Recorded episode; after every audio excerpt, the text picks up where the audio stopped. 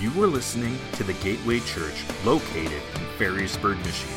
You can learn more about us by visiting thegateway.church or like and follow us on Facebook where you can watch full services, keep up with all that is going on, and get connected.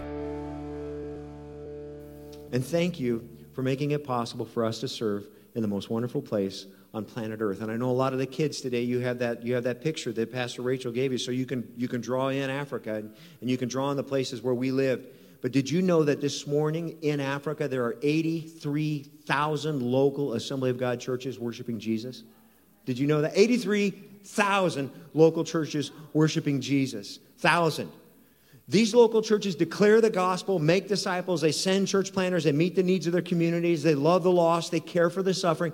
They serve as powerful societal change engines in their villages and in their towns. And those local churches send every we have 20 right now those local churches have sent to our bible schools 23,000 women and men today studying in ministry 20 i mean 23,000 in 382 Bible training centers that the Assemblies of God, not the American Assemblies of God, but the Assemblies of God in Africa owns and operates. It is mind boggling what Jesus is doing in Africa. And yet, Today, there's still 867 unreached people groups. Today, there are nearly 200 million people with no access to the gospel. I mean, how is that even possible? So, the Assemblies of God in Africa, the African Assemblies of God, the American Assemblies of God, we have a vision that we share together. And that vision is a powerful Assembly of God church within walking distance of every person on the continent. And we all work together for that goal. We all work together to see that fulfilled. Everyone on our teams and everybody in the churches working towards that goal. And in our family, our role this time is training. We're being sent to West Africa to equip the leaders of the leaders, the trainers. The picture that you see right now, that man took a church from 12 people to 16,000 in about 10 years. One of the leaders in our Bible schools, training men and women for ministry in Africa because trained leaders truly are the hope of Africa. Trina will be involved with the women on the continent. The lady whose picture you're seeing now is a Muslim background believer. She leads the Tanzania Assemblies of God Women's Ministry, which is comprised of over 500,000 women. And recently, when she was asked to lead that for the entire continent, she said, I can't do it without my friend Trina Pennington. So that will be Trina's role from West Africa, helping to lead these women in reaching the nations with the gospel of Jesus Christ. And you have a part to play too. You have a part to play too. You're on the team. Together, we'll work with the African churches, we'll work with the missionaries, we'll work with you so that we, together we can see a powerful Assembly of God church within walking distance of every person on the continent. And you might say, well, how do we do that? You pray. You pray. Please take one of our prayers. Pray. Pray for your missionaries. Pray for the national church. Pray for the lost on the continent. You give. What you give helps us to get to the field and helps us not just to get there, but to stay there, to live there and you go. And my prayer is today that Jesus will call some of you to join us, to be a part of our team. Now, if you, if you don't mind, I, I, I'm a preaching missionary. I love the Bible. I love the Word. So if you have your Bibles, please turn with me to the Gospel of Mark. Now, you might have it on your, you might have it on your phone, you might have it on an iPad or, or something like that. I'm, I'm, I'm kind of old, so I like the OGV, the old guy version. Um, that's what I that's what I have. It's it's in the Gospel of Mark. If you can't quite find it, it's on page 1137. And while you're turning, let me also say greetings and welcome to the folks that are online. We are so grateful that you joined us today. We're in Mark chapter 2, and I'll read from verse number 1. A few days later, when Jesus again entered Capernaum, the people heard that he had come home. So many gathered that there was no room left, not even outside the door and he preached the word to them. Some men came, bringing to him a paralytic, carried by four of them. Since they could not get into Jesus because of the crowd, they made an opening in the roof above Jesus, and after digging through it, lowered the mat the paralyzed man was lying on. When Jesus saw their faith, he said to the paralytic, Son, your sins are forgiven. Matthios Kasai was one of my students at the Addis Ababa Bible College in Addis Ababa, Ethiopia. Say that 10 times fast. Matty, as we called him, invited me to come preach at his church where he was pastoring in Shinshicho, Ethiopia.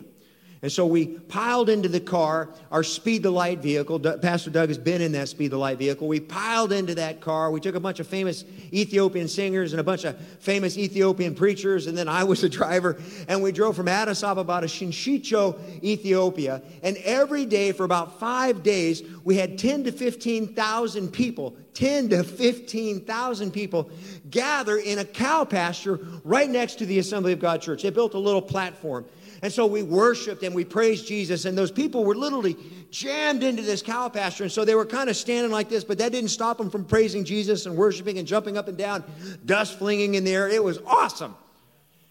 And one day, as I got ready to preach, I stepped up to the podium, and Matthew walks up and he, he places his hand on my Bible. And I look over to the side, and Matthew says, Brother Steve, wait for just a moment. I said, Okay, Matthew, what's up? And he said, he said, There's a disturbance in the back left side of the crowd. So we stopped. The dust was still settling, and we began to look to the back left side of the crowd, and he was, he was right. There was, there was a disturbance in the far back left side of the crowd. And, and the disturbance kind of started to make its way forward. And after a little while, we could see that it looked like there was a man who was, who was on who was like on top of the crowd, moving on top of the, kind of like he was, uh, what's that called? Crowd surfing. Thank you. Crowd surfing. Kind of crowd surfing on, but, but he wasn't moving. And it's, I mean, other than this way, he wasn't moving physically, but he was coming this way. And as he was coming this way, but physically not moving, it, it, was a strange thing to see indeed, but we, I began to wonder what in the world is going on until the front row intuitively split apart and the man came through the middle of where that, where that row is, and I realized that he was being carried by four guys. I hadn't seen the guys earlier. It's because he was on top of a bed. Each one of them had taken the corner of this bed, a bed which was made with wooden poles and long leather straps, and they'd put their friend on top, and they brought him to the meeting so that Jesus would heal him because he had been in this condition for three months. For three months, he couldn't he could barely wake up. He was out he was out cold. He was he was fevered. He was uh, laborious breathing. And they brought him to the front. They were soaked with sweat. They were they were heaving just trying to breathe. They made their way to the platform. They set him down right in front of me and then they got on their faces and they began to pray on the platform. Now, I'm, I'm, a, I'm a missionary. I'm not like some faith healer or something. So I'm thinking, well, what do, what do I do? So I thought, well, I, I know what to do. I, I pray. So, so I got on my knees right beside him. And an Ethiopian evangelist came and got on the other side. And we both just began to pray. And as I touched him, his body was just burning up with fever. And, and he could barely breathe. I could just hear him just trying to breathe. It was painful. And I was, I was praying for him and asking Jesus to heal him and touch him. And after just a few moments, I felt in my spirit it was time to stop praying. I thought that was odd, but I stopped and I looked up, and the Ethiopian evangelist stopped and he looked up at the exact same moment. And we both stood up and stood back from the man who's on the mat. The Ethiopian evangelist walked back over here and took a seat on the platform. The four friends heard us stop praying, and so they, with curiosity and hope, they, they quickly jumped up and looked around and they saw that their friend was still on the mat. They looked at me with incredible disappointment, picked him up, each one taking a corner. They walked down off the platform, the front row split apart, and I watched as those four men took their friend, pushing and cajoling, shoving through that crowd. I watched all the way as they walked through the crowd, making their way through, and finally out the back and down the road of Shinshicho, Ethiopia. When I was in Bible college, my teachers used to tell me that the key verse in the Gospel of Mark is, is chapter 10, verse 45, where Jesus says, I have not come to be served, but to serve and to give my life as a ransom for many. Now, I, I, don't personally believe that that is the most critical verse in the Gospel of Mark, but I do believe it is a critical verse in the Gospel of Mark. I've come to believe that the most critical verse in the Gospel of Mark is actually found in chapter 4 and verse 41, where Jesus is on the Sea of Galilee with his disciples. A storm comes up. Jesus stands up, and with his word, he calms the storm. And the disciples, terrified, look at one another and they say, Who is this? In fact, Every story in Mark flows through and out of that primary question, that one question Who is Jesus Christ? The feeding of the 5,000, the feeding of the 4,000. If you scratch down and try to find their meaning, the meaning has to do with that single question Who is Jesus Christ? Jesus walking on water or casting out demons or healings or miracles. Everything in the Gospel of Mark points back to a single question, a single idea Who is Jesus Christ? In fact, even Mark 10:45 means nothing until we begin to understand who Jesus is. Because if Jesus is just some teacher, if he's just some prophet or some philosopher, then his death might be inspiring, but it's not vicarious. In other words, it has no power to change you. It has no power to save you if Jesus is just some good guy. Every story, every episode, every meeting, every discussion leads back to that one paramount question Who is Jesus Christ. And even in this story, as we read the story, people tend to focus, they gravitate to certain aspects of the narrative. They'll gravitate to the four friends, or the paralytic, or the religious leaders, or the crowd. And we often forget the most critical person in the entirety of the story. Who is Jesus? Mark begins the story by telling us that Jesus had come home. It wasn't actually his home. It was most likely the home of Peter and Andrew, and it served as his base of operations at Capernaum. He said that the house, he was teaching in the house, and I can see the house in my mind's eye. It was crowded as Jesus was seated, seated in front of the crowd, and there were people surrounding him, people in the doorway, people hanging in the windows, people all around in the compound, up the road and down the road, people crowding to hear Jesus. And Mark says, and Jesus preached the word to them. And suddenly, without warning, right in the middle of Jesus preaching, pieces of the ceiling just start dropping. They start falling all around him. And Mark, Mark doesn't say that Jesus got up and moved, so he just sat there while all of this was going on. Now, as Americans, we have a bit of a problem in that we project our surroundings back into from the 21st century America back into first century Israel, and we think, well, maybe it was a room like this. Maybe it was a room that was sterilized and hermetically sealed, and maybe it was a room that was pristine and beautiful, and there was social distancing and clean hands and clean hearts, I hope. But it wasn't like that. It was chaos, it was pandemonium. And the, the, the, the, roofs of a first century home were, were built with, with, most likely flat, and it had long wooden beams, and then there was thatch, and then there was mud. And often, in, which they still do in Africa, they mix cow poop in it because cow poop, when it hardens, I mean, it's kind of mushy, but when it hardens, it's like a rock. And so they had this stuff, they're digging through it, and digging through that creates a crazy mess. Imagine for just a moment. There was first the noise of scratching then digging, and then pounding, and then breaking, interrupting Jesus' teaching. Finally, he just stops and watches because there's, there's a first, there's a, a, thin shaft of light that comes from the ceiling, and then there's an eye squinting through that little hole that's been made. And then they, they enlarge that hole again, and they enlarge it again until a mat appears. And they put the mat in. It's uneasy, it's unsteady. They're shouting at each other, they're negotiating, they're lowering it a little bit at a time, yelling, navigating. Jesus just sitting there. It was a chaotic process. And if they drop this guy right in front of Jesus, which is what Mark tells us, that means as they literally, literally dug through the ceiling, that's the word that's used, literally dug through the ceiling, then debris had to be falling all over Jesus. and I imagine Jesus just sitting and waiting. What do you think his facial expression was? I mean, come on, it's okay to think. What do you think his facial expression was? Do you think he was you think he was sour? You think he was angry? You think he was curious? I see, in my mind's eye, I see Jesus laughing. I see Jesus, I see Jesus loving the moment. I see him grinning wildly, anticipating their victory, whatever that looked like. And then what about the guy on the mat? You imagine being him. Now, the Bible tells us that he was paralyzed. He wasn't vegetated, so he could use his arms. So he's, he's in on this. And so when they let him down, you know, he's, he's got to be holding on with everything because he doesn't want to fall and make things worse. So he's holding on with everything he's got. And as they're moving him around and negotiating, he's probably craning his neck this way, craning his neck this way. He's balancing this way, balancing this way. And then all of a sudden, as he's craning his neck around, he's suddenly eyeball to eyeball with Jesus Christ. Man, what do you do with that? Can you imagine that? What do you think had to be going through his mind? Did he like gulp? Did he, did he just kind of smile sheepishly? What did he do? It was awesome. But have you ever noticed Mark never tells us his name? Now that's important because a name describes you.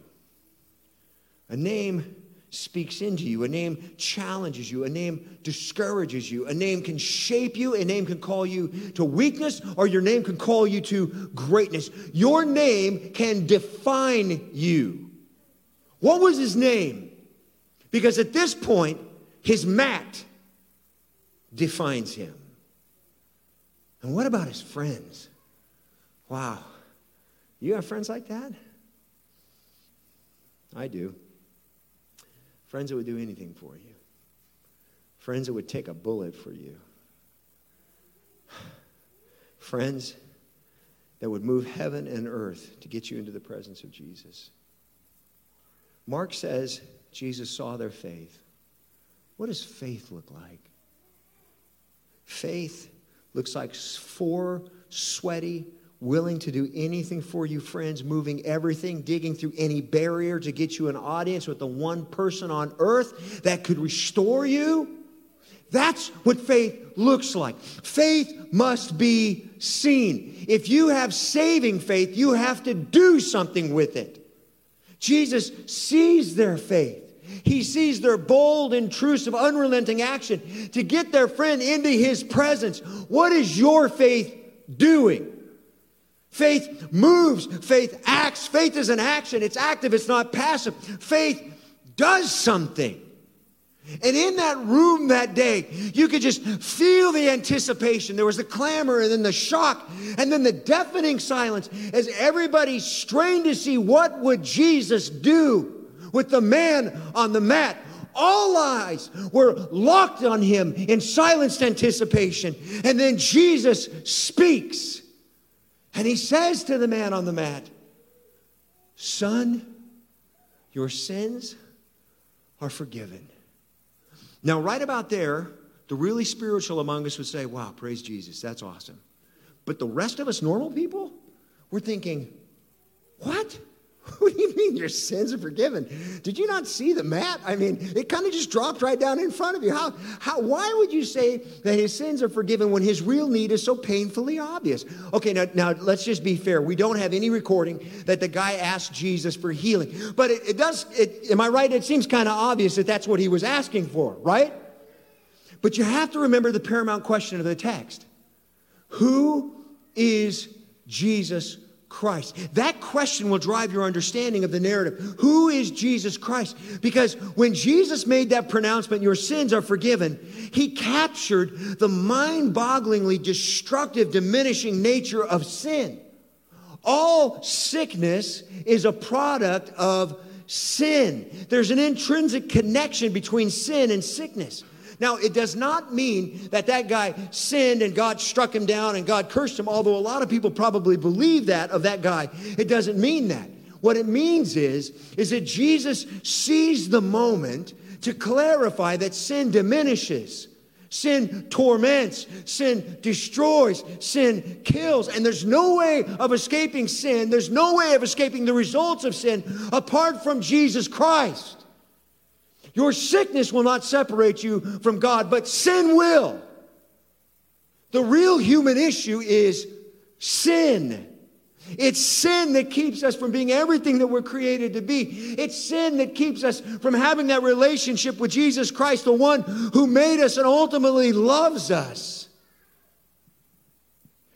And can you imagine Jesus in that moment just smiling at this man, loving him? And then he says, Son. That little three letter word has so much more gravity in my life than it did even six months ago. Son. It's a term of inclusion.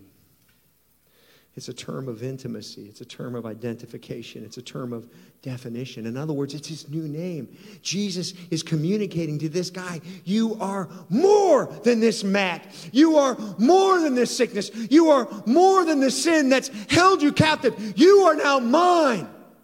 The shame, the separation, the paralysis of sin in one moment with one word from Jesus was gone. Son, you belong to me. Excuse me while I get excited up here. But how can that be true? It's true because Jesus said to him, Your son, your sins are forgiven. He cut right to the most critical need the man had and the most critical need we all have. We all have it the forgiveness of our sin. Now, there's an Old Testament idea right here I want to introduce you to that's pretty critical to understand this text, and that's what's called a speech act. Can you say that with me? Yeah, it's on the board. Speech act. A speech act means this it's, it's from the Old Covenant. It means when God speaks or when God commands, there's power to do in his words what he has commanded. So, for example, in the beginning, God said, Let there be light, and there was. When Jesus speaks, there is power in his words to do what he has commanded. One word from Jesus will change your life forever. Son, your sins are forgiven. Not will be, not could be, might not might be, not should be. They are forgiven. Your sins are gone. And from that moment, his history, his identity, his trajectory, in one moment, with one word from Jesus, changed forever. Hallelujah. And then at this point in the story, Mark introduces us to some other people in the room, the teachers of the law. Now, these guys had dedicated their entire life to understanding the law of Moses and to interpreting it and applying it to the very minutiae of life in Israel. And they were there to see if Jesus was a false prophet. And when Jesus forgave the man's sins, they thought to themselves, that's what the Bible says, they thought to themselves, what is he saying? He's blaspheming. Only God can forgive sins. And they're partially right. Only God can forgive sin. Remarkably, they didn't actually say that Jesus was blaspheming, they thought that he was blaspheming. One scholar says it this way it's a beautiful touch of irony that they are thinking this guy is pretending to be God, and Jesus does something that demonstrates he is God. He knew what they were thinking. So he asked them, Why are you thinking these things? Which is easier to say to the paralytic, Your, sons are, your sins are forgiven, or to say, Get up, take your mat, and walk? And they're both impossible. And then the key idea in this right here, but that you may know that the Son of Man has authority on earth to forgive sins talking directly to the teachers of the law who constantly questioned him as to his authority, constantly asking, Where did you get this authority from? Where do you get this power from? Because they knew. They knew that the authority to forgive sin is a definitive characteristic of Jehovah in the Old Testament. They knew that. They knew that only God can forgive sin. And if Jesus truly has the authority to forgive sins, then Jesus Christ is. Who is Jesus Christ. And then Jesus turns back to the man on the mat and he says, I tell you, specifically, I tell you, get up, take your mat, and go home. Wow. And that was the most critical moment in that man's life. And it was also the most critical moment in that room. And it's also the most critical moment here what do you do when you understand who Jesus Christ is? His response to that command demonstrated who he believed who Jesus was. Who is Jesus Christ? And what will you do with that? How do you respond to that? It's the most critical question in the world. That question shapes everything in your life. That question shapes your past, it shapes your present, it shapes your future. How do you respond to that question? How do you respond to the question, Who is Jesus Christ? Who is Jesus Christ?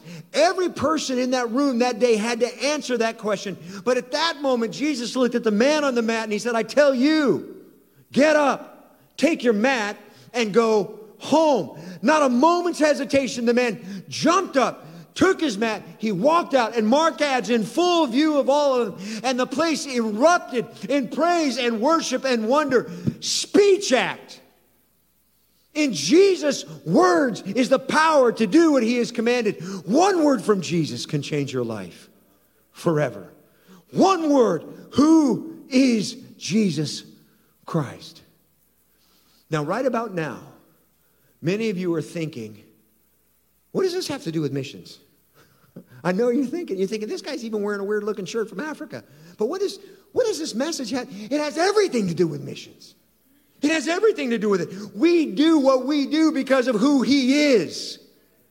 We do what we do because of who Jesus is. Missions is not a mere response to human need. Missions is not a mere response to human sin. It's not a byproduct of social love or even compassion. Mission is the response of the church of Jesus Christ to who Jesus is. It's the outflow of Jesus' love to the nations. He loves all men, all women, all boys, all girls, and He wants them all, all, all to have the opportunity to know Him.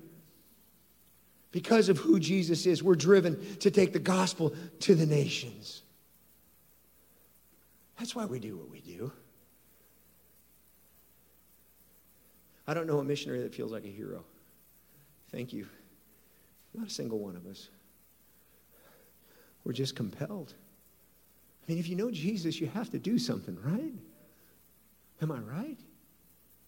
If you know him, you have to do something. And I, I imagine the church is a little bit like those four friends. We each take a corner. I got mine, you got yours. We each take a corner and we cover whatever distance. We push through every obstacle. We dig through seemingly impossible barriers to get our friends into the presence of Jesus. Because it's only in his presence is there salvation and healing and wholeness and eternal life. And that's the nature of the church unrelenting, bold, intrusive, unstoppable because we know Jesus.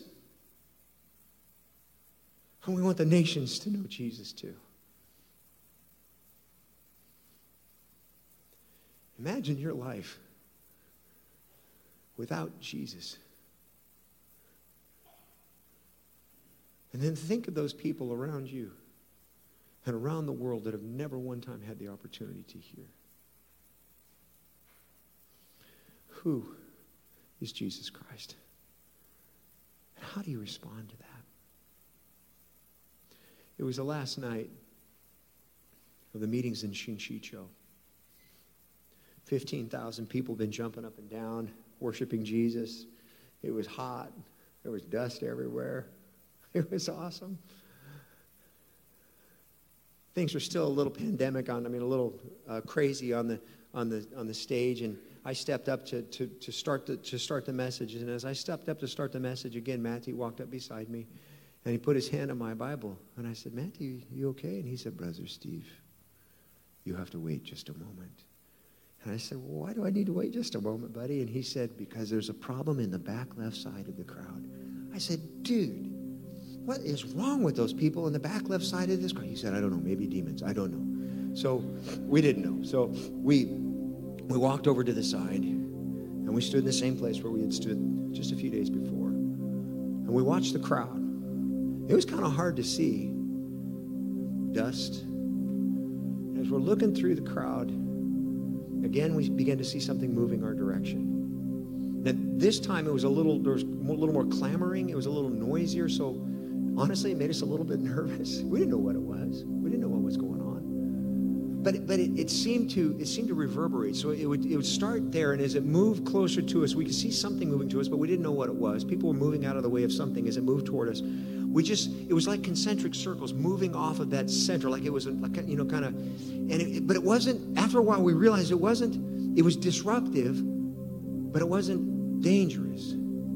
After a while, we realized that what we were hearing, the clamor, was praise. And Matthew and I looked at each other, wondering what in the world is going on. And as, as that movement got closer to us, again, that front row just intuitively split apart. And out of the crowd walked five men. I immediately recognized the four men in the back as the ones who had been carrying the bed. I didn't immediately recognize the guy in the front who was leading them. Because the last time I saw him, he was out cold. He was burning with a fever. He was having labored breathing. And this time, his eyes were wide open. He had a smile stretched across his face. His arms were in the air, and he was yelling out, Jesus Gaetano. Jesus Christos Gaetano. Jesus is Lord. Jesus Christ is Lord. And when he stepped to the front, as he did, people realized what was happening. And the place, just 15,000 Ethiopians erupted in praise and worship to Jesus. Who is Jesus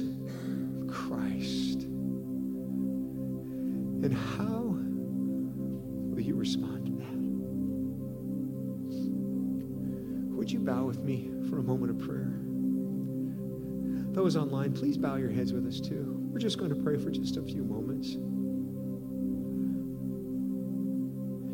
I, I want those of you, I want everybody within the sound of my voice, whether in this room or online, to think of that question Who is Jesus Christ?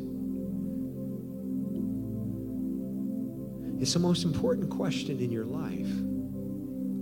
And I want you to look at it from every angle.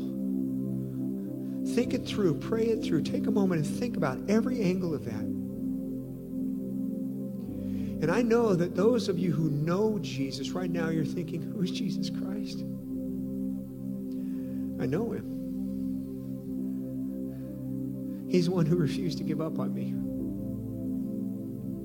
He's the one who healed me. He's the one who brought me to my senses and cleaned me up, and now my marriage is working. He's the one who gives me strength to work. He's the one who gives me the capacity to love. He's the one who forgave me, and now I can forgive. Who's Jesus Christ? I know Jesus Christ. He's my, he's my Savior. He's my healer. He's my friend. He's my comforter. Who is Jesus? I know him. But there are some here and some watching online and as I ask that question, you have no answer. You're just not certain. But there's something happening in your heart right now, and you're saying, I, I don't really know the answer to that. But I desperately want to. I desperately want to know Jesus like that. I want to know Jesus like the Bible talks about him. And what's happening to you right now is that's the conviction of the Holy Spirit. It's the Holy Spirit whispering in your ear. And He's also giving you the capacity to change right now. Right now. And if I'm describing you, all you have to do is respond to that. That's it. That's it. You don't have to say 5,000 prayers. You don't have to crawl on your knees. You don't have to give a million bucks. All you have to do is believe. Just respond. Jesus has done the work. He calls for your response. And right now, wherever you are, in this room or online, say it. Say it with your mouth Jesus, I believe. Jesus, I believe. Jesus, I believe in you. Jesus, I believe in you. Right now, where you are, tell Jesus, Lord Jesus, I want you to take my life. Take my life. You don't have to clean it up. He'll take care of that for you. Just give it to him as you are. Jesus, take my life. The good, the bad, and the ugly. I'm yours. I give it to you. Everything that I am, everything that I was, and everything I will ever be, I belong to you. Just take a moment and say that to him. Father, in the name of Jesus, in this room and online, I know there are people who are believing in you for the first time. I know it. And I pray that by your Holy Spirit, you would just seal that work in their hearts. I pray where there's anger, there would be, there would be joy. Where there's fear, there would be faith. Where there's discouragement, there would be peace. Where there's despair, there would be hope. Where there's guilt, there would be healing. Jesus, Jesus, do it again, I pray. Father, I pray, I pray, Lord Jesus, that your blessing would rest on those that hear this today, and that in their hearts it would bring forth fruit, that they would know you, and that they would make you known. In Jesus' name. In Jesus' name. And if you made a decision today, Pastor Ben's going to come and tell you right now how to follow up. But if you made a decision for Christ today, whether you're here in the room or you're online, do not leave until you contact a pastor. Do not leave until you've connected with a, with a pastor, with an elder, with someone, and told them, I, I've accepted Jesus into my life. What do I do now? Pastor Ben.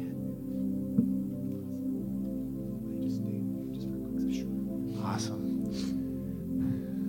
Aren't you grateful for missionaries like this that we get to support? Awesome. Thank you for that message. And what Pastor, what uh, Pastor Steve was just saying is that yes, we have resources.